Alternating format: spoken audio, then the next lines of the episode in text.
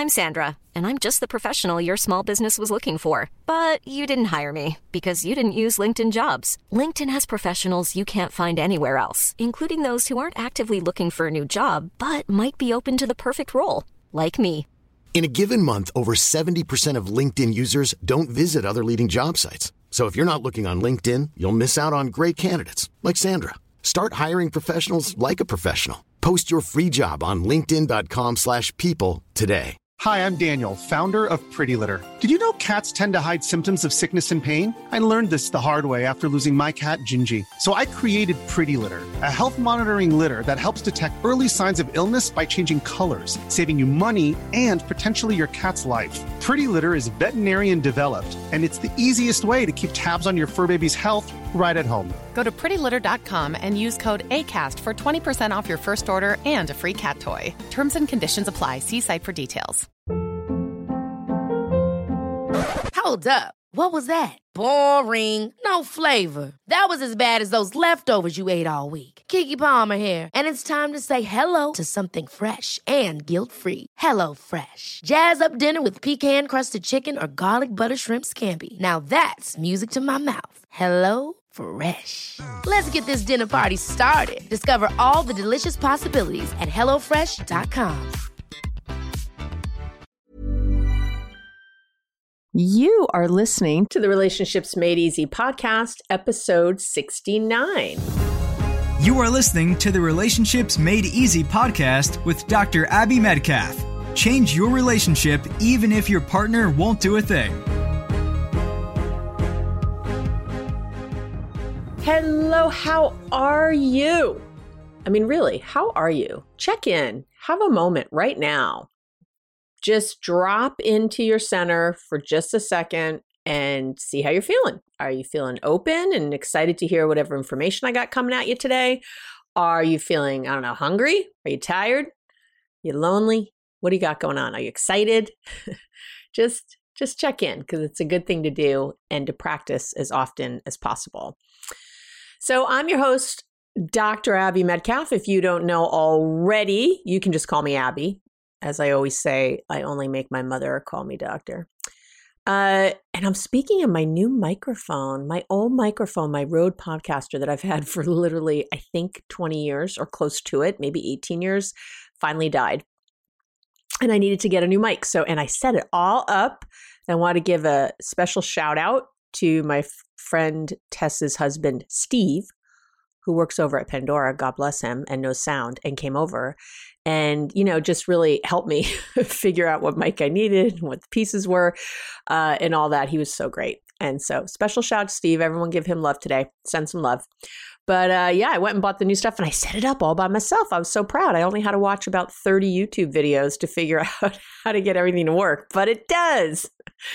Uh, so, you know, shoot me an email maybe and let me know if you think the sound is a lot better because I was thinking it is. But there you go. And I look very official. I'll have to send a photo out. Maybe I'll put it up on the on the site. Not maybe. I'll do that. I'll put it up on the show notes, a little photo of myself with my new setup because I look pretty professional. I just want to tell you right now. Okay, enough gabbing. So it's time to up your communication game. That's what we're about. I started my Back to Basics series in September. So if you haven't been listening, um, you, you need to. Come on, it's so great.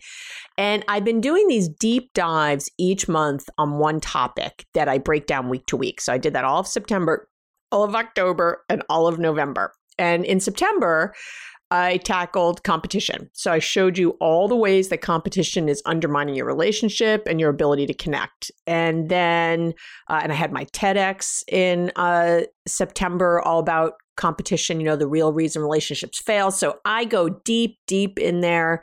Uh, and that was a really important, great month.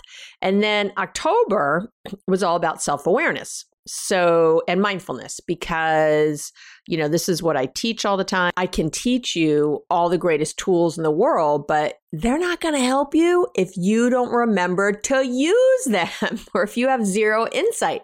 So really getting down and dirty with self-awareness and mindfulness key key key key to having a great relationship any great relationship.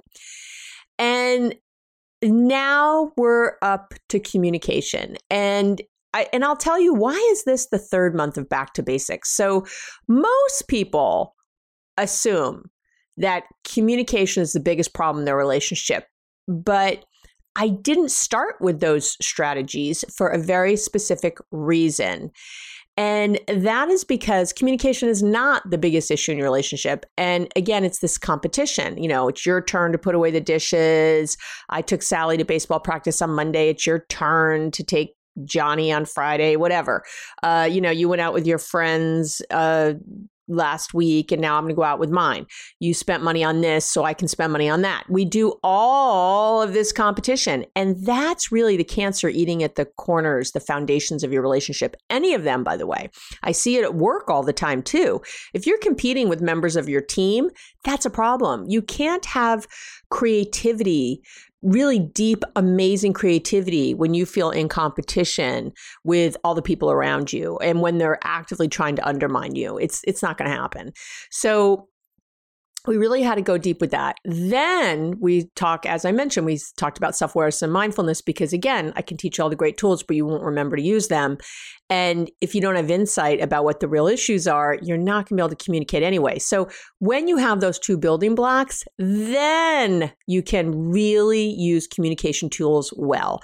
And I promise this is why you failed at communication previously. You've you've this is not the first podcast you've listened to about communication. I, I've had other podcasts on communication, and you've tried strategies, and maybe they've worked or they've worked short term.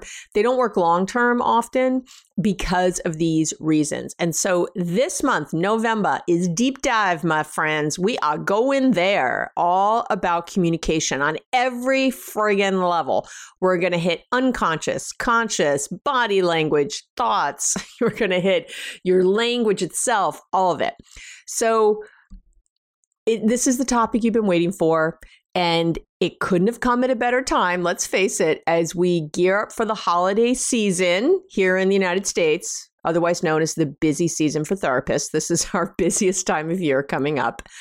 Uh, improving your communication skills, that needs to be on top of your list. If you're looking to have a calm, serene, happy, and fulfilled holiday season with friends and family, you got to get up your communication game. And that's what we're going to focus on. About what is communication? If we're going to talk about it, I want to make sure we're on the same page first. Really clear here because I hear all kinds of stuff about what it is, and that's one of the reasons you don't do it well. So, at its very core, at its base, base core, communication is about receiving information. That's what it's about. So if you're the sender of this information, i.e., you know, the one talking, you want whatever you're saying to be heard, understood, or received on the other side. If you're the recipient, you know, you're the one who's listening to someone else talking or giving information to you in some way, then the same applies.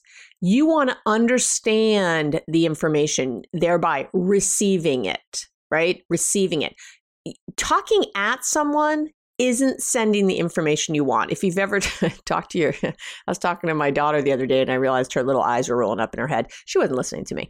Uh, the information was not getting received. You know, if you, uh, need your partner to pick up, you know, butter uh, later when he goes to the store, which he's already promised to do, but he's watching the game right now, and you yelling, "Hey, will you pick up butter?" You know, your information's not received. he's not going to remember. Or if he does, you know, it's not going to, you know, it's going to be that salted butter. He's not going to realize you use unsalted, whatever. Um, do you guys have that problem too? Okay. So, uh, do you know what I'm saying though? Like, the information has to get received. Again, I could be up here chit chatting away, and isn't that nice to hear my own voice? But it, but if you guys aren't receiving it, if you're not understanding what I'm saying, it doesn't really matter. I'm just talking to talk. So I really want you to think of that all the time. And the other person, it, what happens sometimes is that uh, other people there's they're not listening or they're dismissing so much of what you're saying or they're discounting it and it's really you know, frustrating on your end, right? It's like, why aren't they listening to me? Why aren't, you know, because again, they're not receiving it, but that's on you. for how you're putting out the information, when, how, and all that. And really, there's three major factors that make up how something is received and you know how you're communicating and so one is your you know your body language and we'll spend a little time on that in a few weeks i'm to cover body language with in some depth um, but the biggies are your actual language you use, okay, the actual words that are coming out of your mouth, and most importantly, most importantly, your underlying unconscious motivations, what you're communicating unconsciously it's getting picked up on. And today I'm going to speak about that most important thing what's happening in your unconscious. And in the next few weeks, then, like I said, I'll be covering the actual language you use and body language and all that. But I'm going to, I'm starting with your unconscious because once you have this down, the rest will feel like a cakewalk and will follow way more naturally. And again, this is one of those building blocks I've noticed before it's really missing. So you can communicate and you can have all the best tools and do it all the right way and say it and do it and da da, but it doesn't get received. And this is the reason why. And I'm going to help you fix it today. Okay. And I'm going to, I have a great, I'm so excited actually about, um, what I have at the end of this today, at the end of the podcast, to help you really get this dialed in. So uh, I'm just throwing that out there that I'm really excited. So is it my subconscious or my unconscious? Okay. So, first things first, which term is correct? Subconscious or unconscious? You've heard them both. I know you have. And I get asked this a lot. What's the difference? You know, or do you mean this and you're saying that? The short answer is there isn't a difference in the therapy world between your subconscious and your unconscious. But so it depends on who you're speaking to. So if you're speaking to those of us who do counseling, you know, uh, master's level therapists, that's you know your MFTs, your MSWs, your uh, then there's like you know psychologists, psychiatrists, any of us really who do counseling or therapy. We use the term unconscious. Generally, that's the term, but if you're speaking to like any old person on the street, they'd likely tell you that, you know, unconscious means passed out, right? So, in other words, those of us in the mental health professions would use the term unconscious as a noun. We'd say, like, oh, that guy is ruled by his unconscious. He doesn't understand why he's acting that way. But someone else, you know, in, in the real world, so to speak, in the regular world, we use it as an adjective that guy is is unconscious. He he got knocked out. He got hit by a baseball really hard. You know, he he got knocked unconscious, something like that. So when you use the term unconscious mind, you know, most people think of Freud and psychoanalysis, right? You think of Freud, and uh, he he's the one who really made that famous. Now, for the record, the idea that there were feeling, thoughts, memories, and stuff outside of our conscious awareness that predates Freud. That's that's at least hundreds, maybe thousands, I don't know, of years before Freud, probably thousands actually. But no one before Freud had theorized that these hidden thoughts and memories that they got repressed that was his big thing remember and made unconscious. And this is what to him his whole theory was that that's what made us mentally ill. Those that's what created our all of our illnesses physical ones too actually but he talked obviously about mental illness. So Freud used the terms subconscious and unconscious pretty interchangeably initially, uh, if you look at his early work, probably because the words are almost identical in German.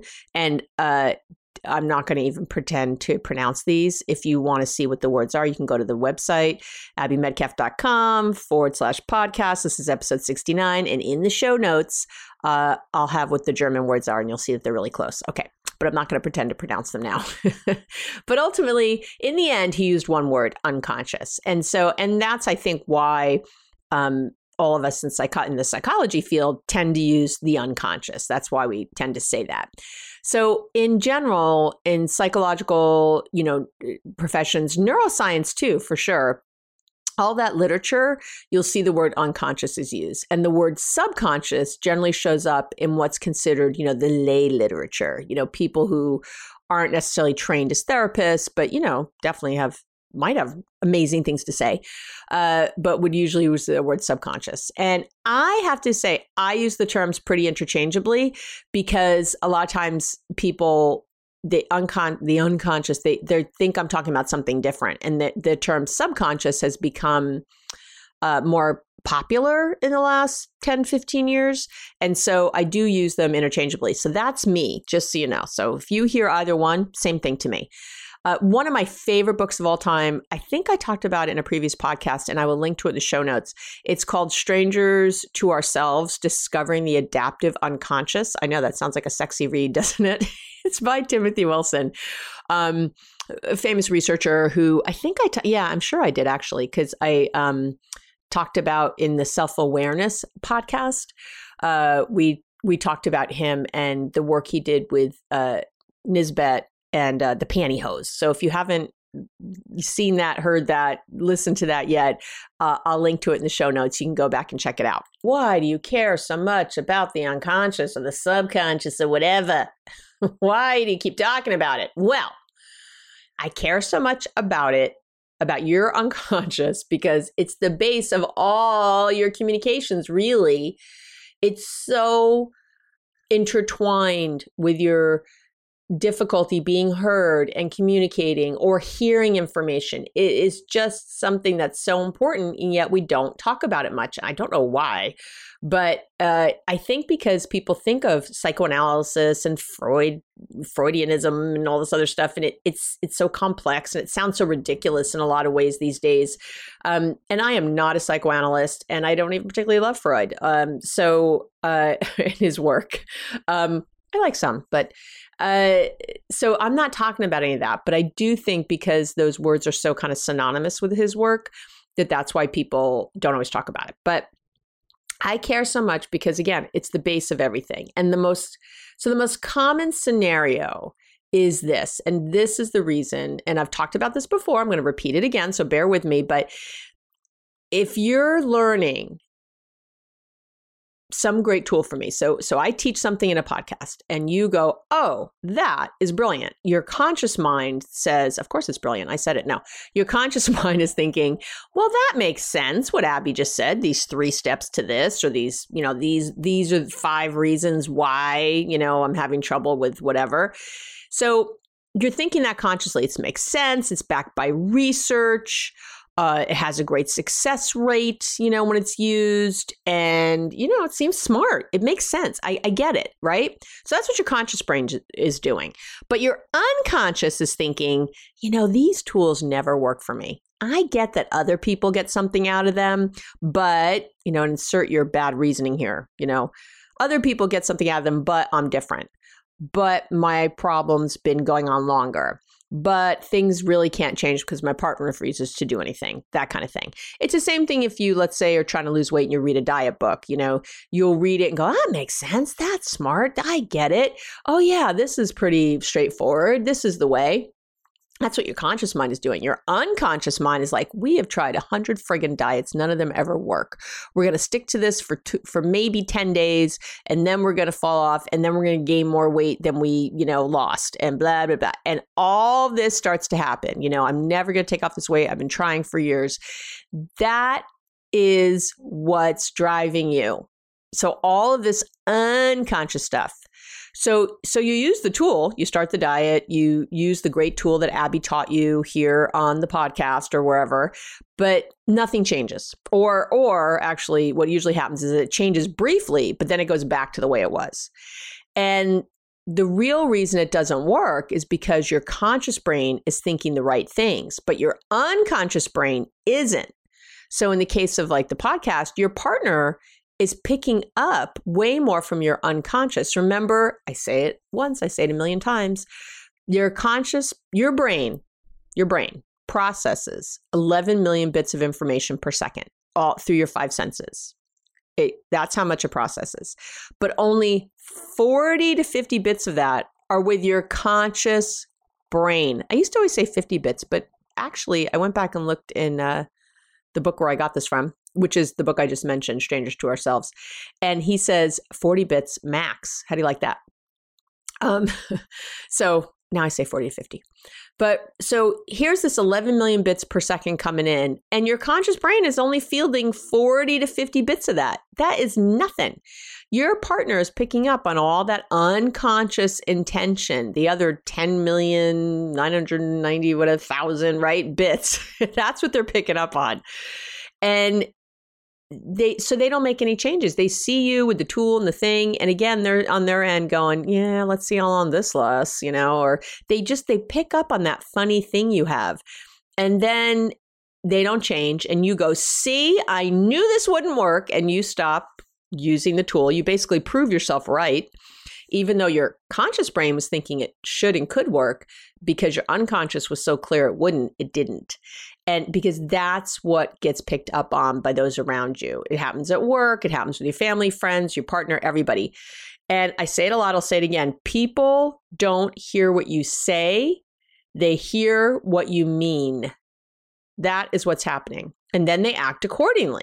That's what's going on. So you've absolutely, absolutely, I'm begging you, got to align what you're thinking and what you're feeling or your communication isn't going to be as effective as you want, or it's not going to be effective at all.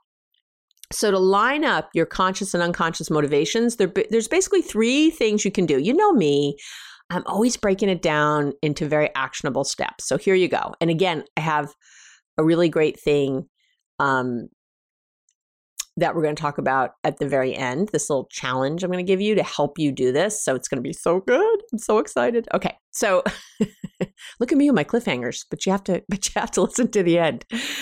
So, if you want to start communicating effectively, here's your three step process. Okay. Here's what you're going to do. And they kind of lead into each other. So, step number one is you're going to come from love, not fear. I talk about this a lot. You've heard it in other podcasts.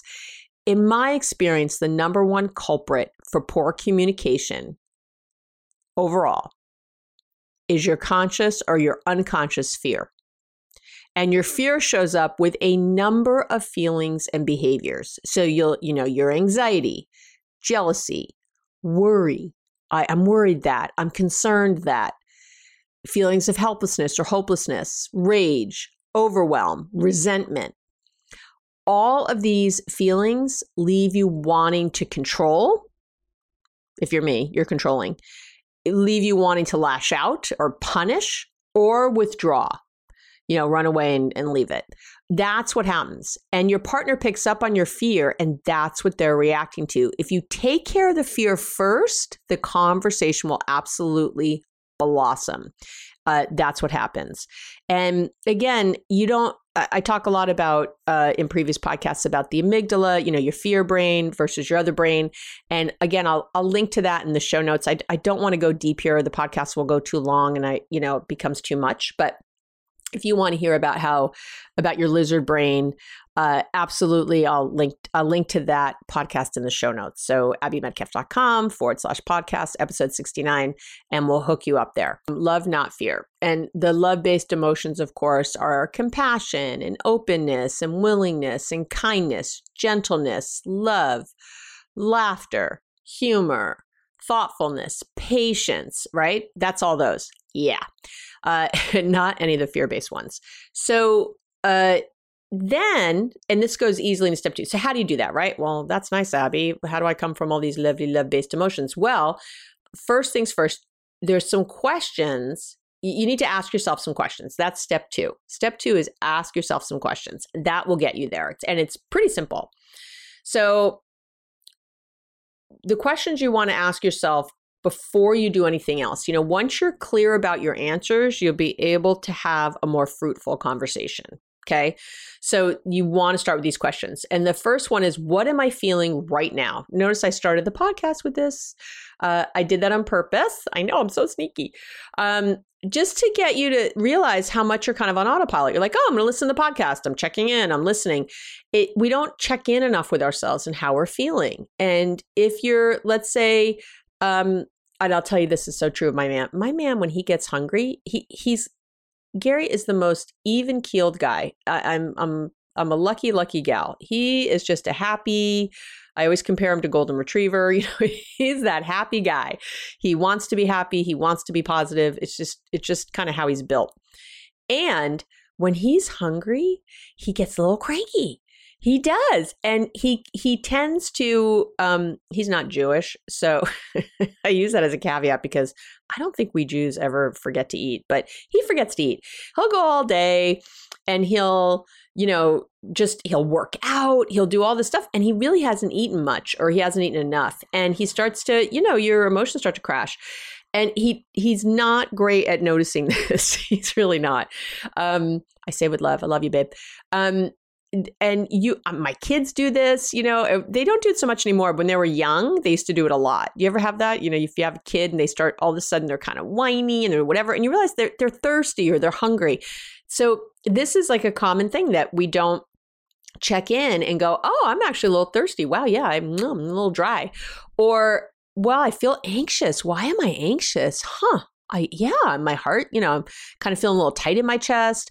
I'm feeling a little anxiety or wow, I feel really content right now or at peace. Whatever you feel. What am I feeling right now is your first thing. But when you're in a, a, a some kind of conversation with your partner, that's when it's so important, right? So here you are, you're trying to communicate something and they're not listening because obviously you're not or they're not receiving. See, we say that they're not listening, they're not receiving. And that's I again, I feel like that's on you. That's not always on them. Uh, your job is to be communicated in a way that they can hear. So, what am I feeling right now is a great place to start because you might notice that actually you're feeling really anxious. And that's what your partner is picking up on. They're picking up on your anxiety. and that's why they're reacting in that way. So,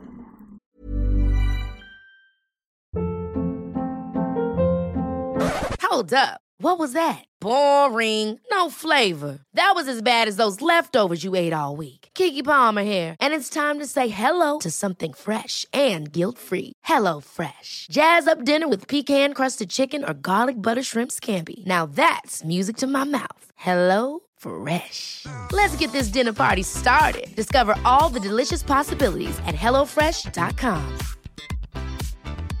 Hiring for your small business? If you're not looking for professionals on LinkedIn, you're looking in the wrong place. That's like looking for your car keys in a fish tank.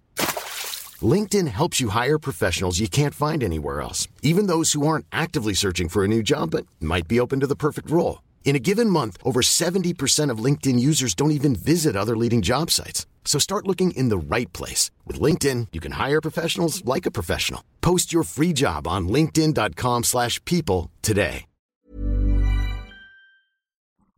The next question I want you to ask yourself is what's my motivation to have this conversation or to give the feedback or whatever you're doing? What what's your motivation? Are you pissed and want to take it out on your partner for making quote unquote making you feel that way?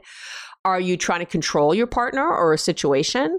Are you like what is your motivation? And I'll notice sometimes that my motivation is actually uh, I'll say to myself, like let's say I'm kind of rushing the kids out the door or something and I check in with myself and I realize I'm feeling a little anxious. It's like, yeah, but you know, we got to get to school. They got to get in there and you know, my motive and I think that my motivation if I just took the top thing is oh, my motivation is to get them to school on time. They need to get to school on time. Uh and there's all kinds of things though attached to that right so there's all kinds of things attached to you know is it because I don't want to look bad like a bad parent, that I don't get my kid to school on time? Is it because I feel guilty that I didn't get them up early enough so that now we're rushing? Is it that I didn't draw boundaries during the morning for them, you know, to stick to so that we could really be out the door on time? You know, what what is that that I'm feeling and why? You know, where is that from? Because a lot of times I've noticed that I'm rushing or, you know, on something and I don't need to be. Yeah, getting to school on time is one thing, but there's a lot of things sometimes like to practice or something. I'm thinking, why am I so anxious about this? Like, yeah, it's important to be to practice. Absolutely. Uh, you made a commitment to this thing. You should be there on time. You know, I, I just, I have a lot of stuff about time and wasting people's time. I, I find it really rude um, for myself. And so I generally am five to 10 minutes early to anything. People who know me know I'm just, I'm always, I'm pretty much always early. Um, and being five minutes early is almost late to me. You know, I, I, I'm, I'm that person because I get anxious around. But again, some of that motivation is because of how people would view me, my own views of myself. It's not necessarily a healthy motivation behind it all. So I just want to say that. So asking these questions helps. Then, what's my end game with this conversation? So, what are you hoping to get out of having this conversation? If you've had the conversation before, by the way, it means whatever you're saying isn't working. Are you just wanting to bitch or complain? You know, if you keep asking, you know, the classic to take the socks from the floor, but you've asked over and over and over, then there's a problem. It's not working. So you have to figure out something else to do there. But what's your end game? What do I want to result from this conversation? What do I want on the other side? You really want to ask that a lot. And then how do I want the other person to feel at the end of this conversation is critical. So, do I want them to feel like crap? Do I want them to feel motivated? Do I want them to feel uh, happy? Do I want them to feel uh, patient or relaxed? Like, what do I want them to feel? What am I trying to get? Because you'll notice sometimes that you're actually you're pissed and you want to just hurt them. Well, that's not ever going to be a communication ever. So, well, it is a communication. It's just not a healthy or a good one. And whatever the thing is that you're so pissed and hurt about is not going to be heard for sure. Uh, and how do I want to feel at the end of this conversation is the last question I want you to think about. And you don't have to ask yourself all these questions, but at least a couple of them.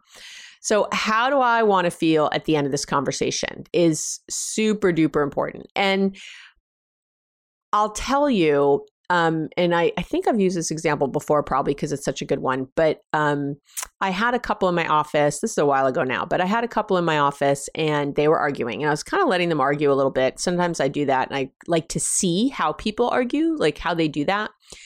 And then the wife, it was a husband and a wife, and then the wife um, started to get really teary. Like, you know, she she was trying some different moves. She, I, frankly, was being a little, a little manipulative. I say with love, and it wasn't working. And she started to get teary. And then she said, uh, "You know, I really love you," and and she was kind of talking about how much she loved him.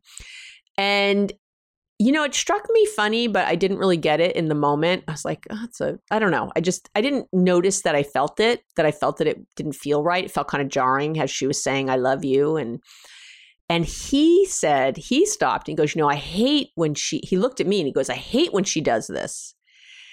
And, you know, says she loves me like that in the middle of our conversation. And she then looked at me and goes, "See, he's he's so horrible. I am just saying how much I love him and he reacts in this way." And I got it in that moment, thank God. Every now and then I get I get it. And I saw that she was coming from fear. She was anxious and all of her anxiety, all of her worry. She didn't want to lose this guy. You know, she felt she was losing him. Her manipulations weren't working. She was scared and she was in a very fearful place.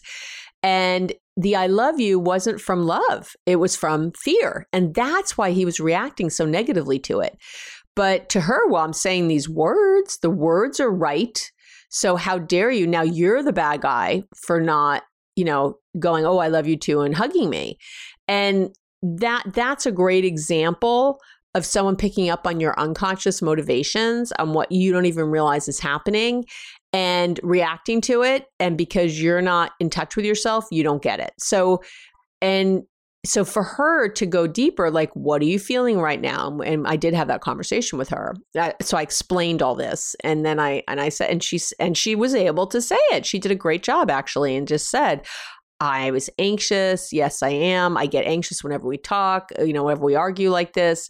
And and as you might imagine, it's like right out of the textbook. Her dad had left her mom, um, and you know, she was a, a young girl, and she said she didn't have a lot of memories about that actually she she just knew it happened but she in her world she was like 5 or 6 when it happened um, when he walked out and her older siblings remember a lot but she didn't really remember but she does right she she has that again all these unconscious memories that we hold and actually I'm going to talk a little bit more about that in a later podcast but anyway so there you go. So asking yourself these questions will help you get from from fear to love. And then step three, which I love, is uh, act like the person you want to be. that's the other thing you have to do. And earlier, so I mentioned one of my favorite books, Strangers to Ourselves. And th- this is an awesome research based book. I know it doesn't have the sexiest title and you probably don't want to go read it, but, and hopefully I cover enough you don't have to. But he's in that, in that book, he's clear that if you want to align your conscious and unconscious mind, a great place to start is to deliberately act like the person you want to be. That's the answer. And to do that, you you just need to change your behavior. And he he says it very eloquently. He says act your way into a new way of being. That's that's how he says it, which I which I really really dig. Now, because it's part of something we learn in the 12 steps. I talk about the 12 steps. Most of you, I think at this point, know I'm a recovering drug addict. Um, and so in uh, nar- you know narcotics anonymous and alcoholics anonymous um, uh, we have a couple sayings there's all these little sayings there's tons of them but a couple of them are one is fake it until you make it and the other one that comes to mind is bring the body and the mind will follow we say these things a lot to newcomers people who are new because nobody wants to be at the meetings pretty much in the very beginning. I shouldn't say nobody. A lot of people, most people, I think the majority, I know I didn't. They don't, you don't want to go to these meetings. You're tired of them. You don't want to go. They're annoying, whatever. And we say, fake it till you make it. Fake it till you make it. And we say, bring the body and the mind will follow. And that's what's incredible. So when you're trying to stop drinking or drugging, trust me, you know, again, you really don't want to. Your brain is literally hijacked and you're driven by all kinds of physical and mental motivations. And most of which are happening again without any conscious awareness. So, and most of them are telling you to continue drugging or drinking. So, in the beginning, you're just going through the motions. You're doing the new things, but they feel uncomfortable. They feel fake. You feel like a fraud, an imposter. Trust me, and anyone in recovery out there knows I'm telling the truth. Um, but this is the fake it part. You're faking it.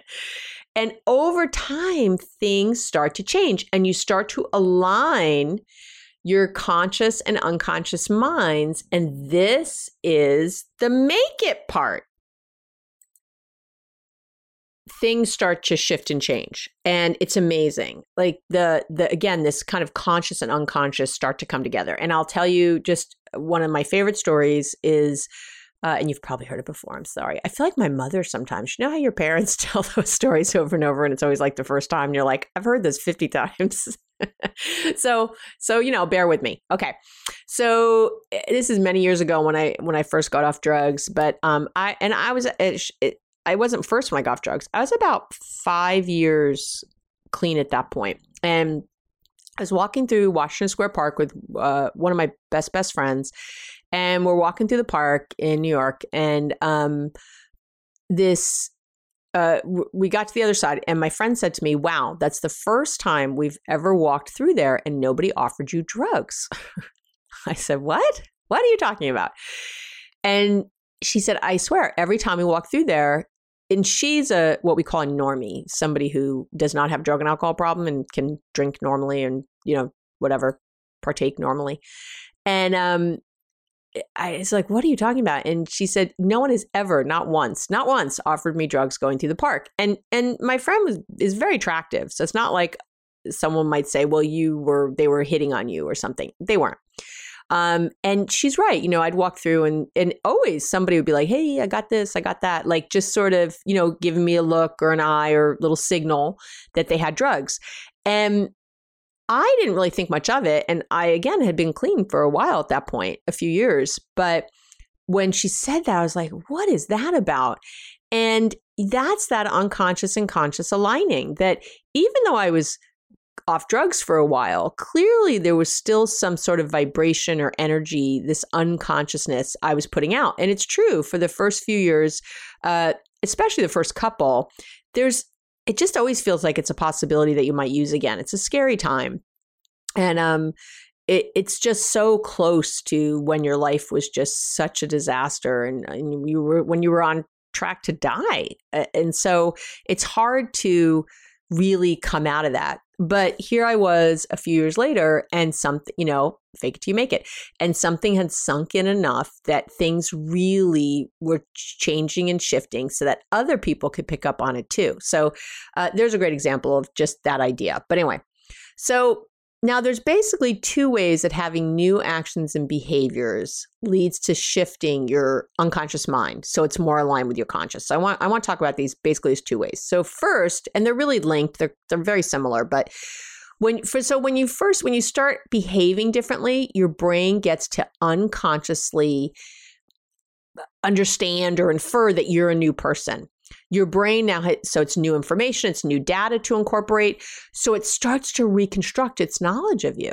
I know, it's kind of cool, right? Identity formation is all about your beliefs, and your beliefs are just thoughts you've had over and over. So if your actions are different consistently, then your thoughts start to shift. And one of my favorite things is to tell people to say things like, I'm the kind of person that. And that beca- I want that to be your new mantra when you're trying to shift something. So I'm the kind of person who jogs daily. I'm the kind of person that communicates s- super well. I'm the kind of person who uh, does nice things for my partner. And these create a new self concept, they create new beliefs. Okay. So that's how important that is. And again, as you believe something, right? That's that's really that unconscious and conscious aligning. And second the more you practice a new behavior the more automatic it becomes. Again they're kind of linked right?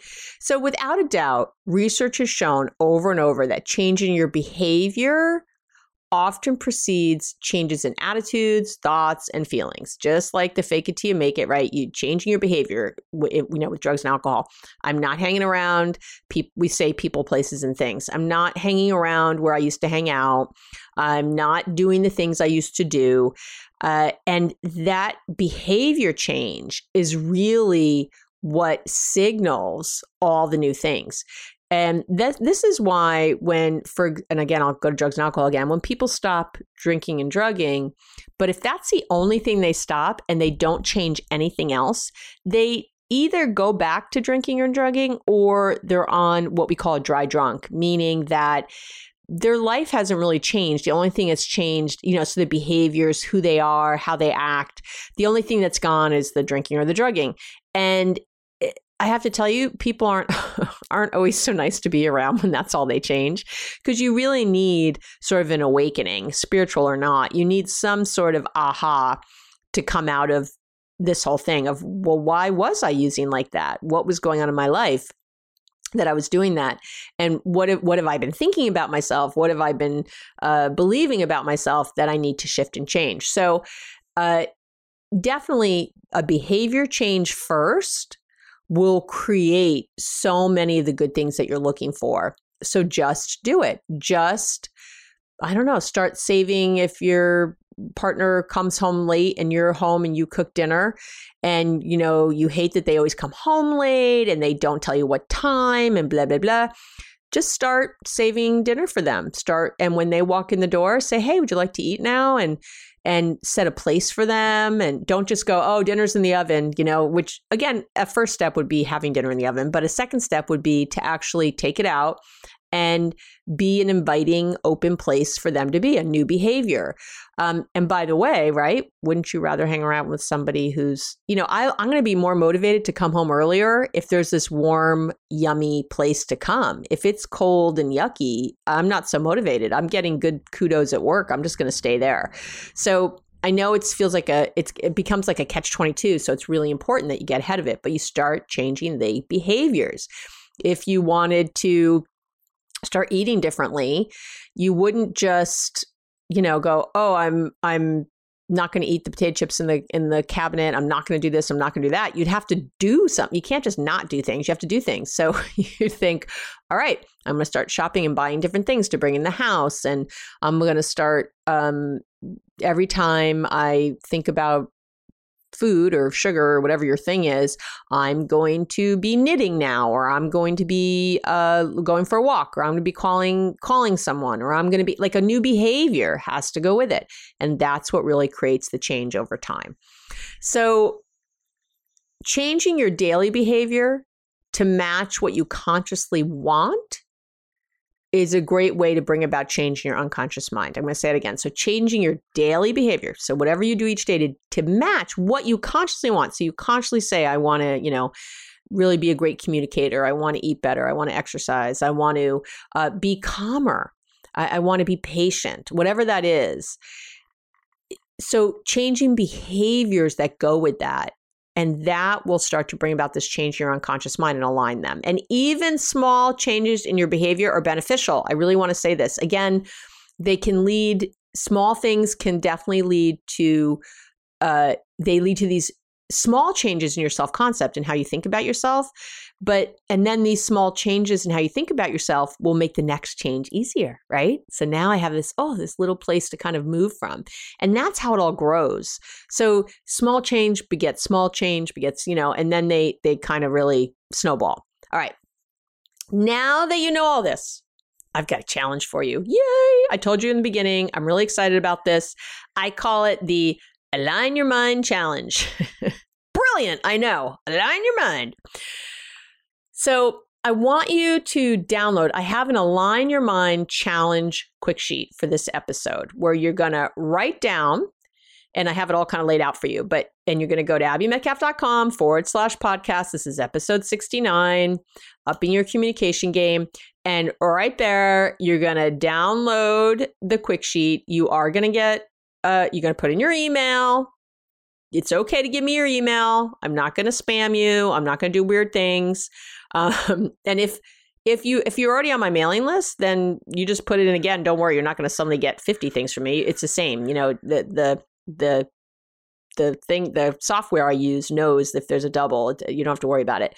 But and you can unsubscribe at any time. I make it really obvious and easy on all my mailings to unsubscribe if and I don't know why I'd want to because I you know my my weekly newsletter is the bomb um uh where I just kind of and and that's all you'll pretty much get from me. You get a weekly thing, but I, I'm always very transparent in what it means. But but so do the challenge no matter what. Download this puppy and you can unsubscribe right away if you're not interested in anything else. It's not a big deal, but I want you to do the challenge. So you're going to download the quick sheet for this episode and you're going to end up writing down your new thought you want to align between your conscious and your unconscious minds. That's what you're doing.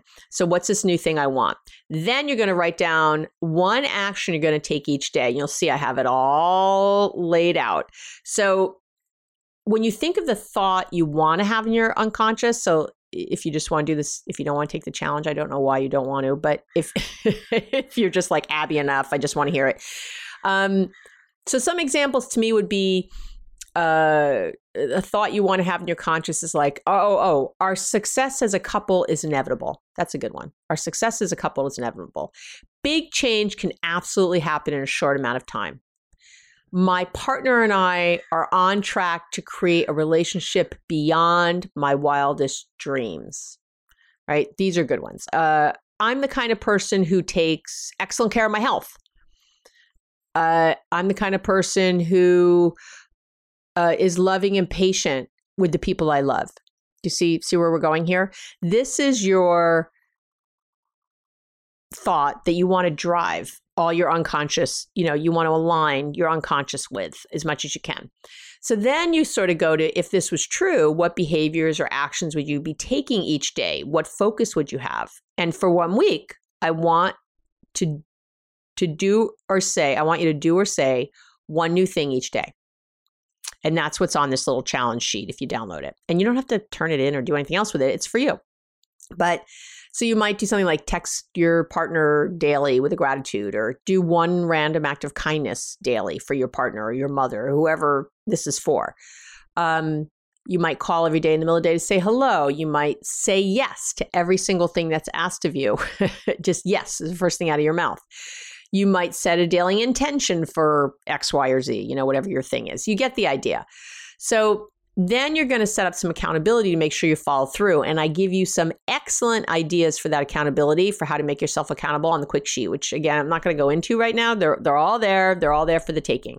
So go download it, start the challenge, and watch your life change for the better in just a week. The challenge is going to be so great for you.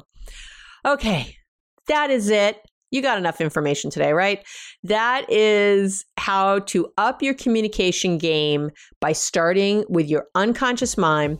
I'm your host, Dr. Abby Medcalf, and I help people create lasting change in their relationships, even if their partner, boss, sister, brother, aunt, uncle, father, mother, whatever, won't do a thing.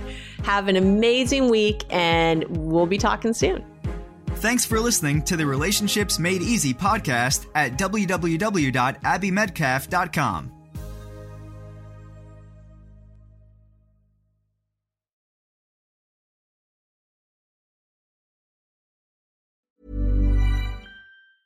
Hi, I'm Daniel, founder of Pretty Litter. Did you know cats tend to hide symptoms of sickness and pain? I learned this the hard way after losing my cat, Gingy. So I created Pretty Litter, a health monitoring litter that helps detect early signs of illness by changing colors, saving you money and potentially your cat's life. Pretty Litter is veterinarian developed, and it's the easiest way to keep tabs on your fur baby's health right at home. Go to prettylitter.com and use code ACAST for 20% off your first order and a free cat toy. Terms and conditions apply. See site for details. Hold up. What was that? Boring. No flavor. That was as bad as those leftovers you ate all week. Keke Palmer here, and it's time to say hello to something fresh and guilt-free. Hello Fresh. Jazz up dinner with pecan-crusted chicken or garlic butter shrimp scampi. Now that's music to my mouth. Hello Fresh. Let's get this dinner party started. Discover all the delicious possibilities at hellofresh.com. Hey, it's Paige DeSorbo from Giggly Squad. High quality fashion without the price tag. Say hello to Quince. I'm snagging high-end essentials like cozy cashmere sweaters, sleek leather jackets, fine jewelry, and so much more. With Quince being 50 to 80% less than similar brands. And they partner with factories that prioritize safe, ethical, and responsible manufacturing. I love that. Luxury quality within reach. Go to quince.com slash style to get free shipping and 365 day returns on your next order. Quince.com slash style.